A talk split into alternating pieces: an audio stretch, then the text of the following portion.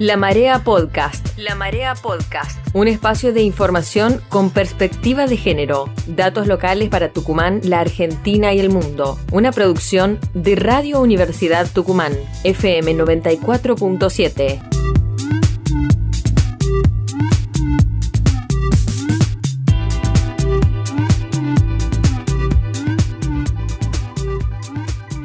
En Tucumán proponen la paridad de género para las elecciones provinciales.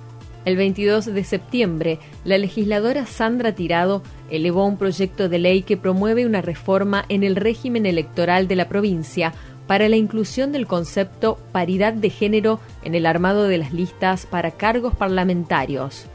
Esto significa que en el armado de las listas a cargos electivos se contemple un 50% de los lugares para mujeres y el 50% restante para varones. El proyecto mío de ley tiene que ver con esto, ¿no? De generar los instrumentos este, legales por los cuales podamos garantizar mayor participación de las mujeres. La ley busca que eh, haya paridad en, en, el formado de las listas en forma alterna, a partir de quien empieza, digamos del género que empieza, continúa el otro género y así en forma alterna, igual en la lista de, de suplentes, digamos, en el total de la lista, y que esto esté completa, eh, digamos, que sea para todo, digamos, el tema legislativo, este, también para los consejos deliberantes, es decir, para todos aquellos cargos electivos en todas las elecciones que haya. Actualmente en Tucumán rige una ley electoral que establece lo que se conoce como cupo femenino, es decir, que las listas de postulantes a legisladores, concejales o convencionales constituyentes deben incluir entre sus lugares un piso del 30% de mujeres. Además, lo que la norma vigente señala es que al menos cada dos hombres debe aparecer el nombre de una candidata. Esta nueva propuesta busca corregir esa desigualdad.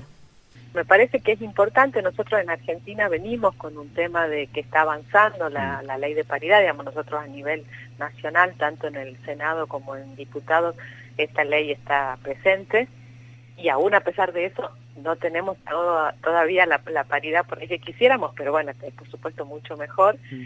Y en algunas provincias también, nosotros hay este, 14 provincias que ya tienen ley de paridad, eh, así que bueno, está el proyecto presentado, por supuesto tiene que pasar a las diferentes mm. comisiones, tenemos que tener este, charlas, discusiones, este, trabajarlo, pero bueno, con la, con la esperanza de que podamos avanzar. Sectores conservadores de Tucumán, representados por los legisladores Ricardo Bussi de Fuerza Republicana y Raúl Albarracín de la UCR, se manifestaron en contra del proyecto y rechazaron la inclusión de un cupo del 50% para mujeres.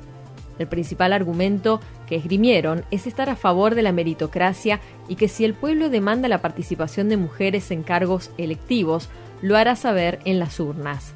A lo que la legisladora Sandra Tirado respondió que no hay que caer en esos discursos de la falsa meritocracia, sobre todo en ámbitos como la política donde históricamente se excluyó a las mujeres de los espacios de toma de decisión. Personas que plantean que por qué tiene que haber cupo, que todo tiene que ser por mérito, que si hay mérito las mujeres van a estar en las listas y no hace falta el cupo.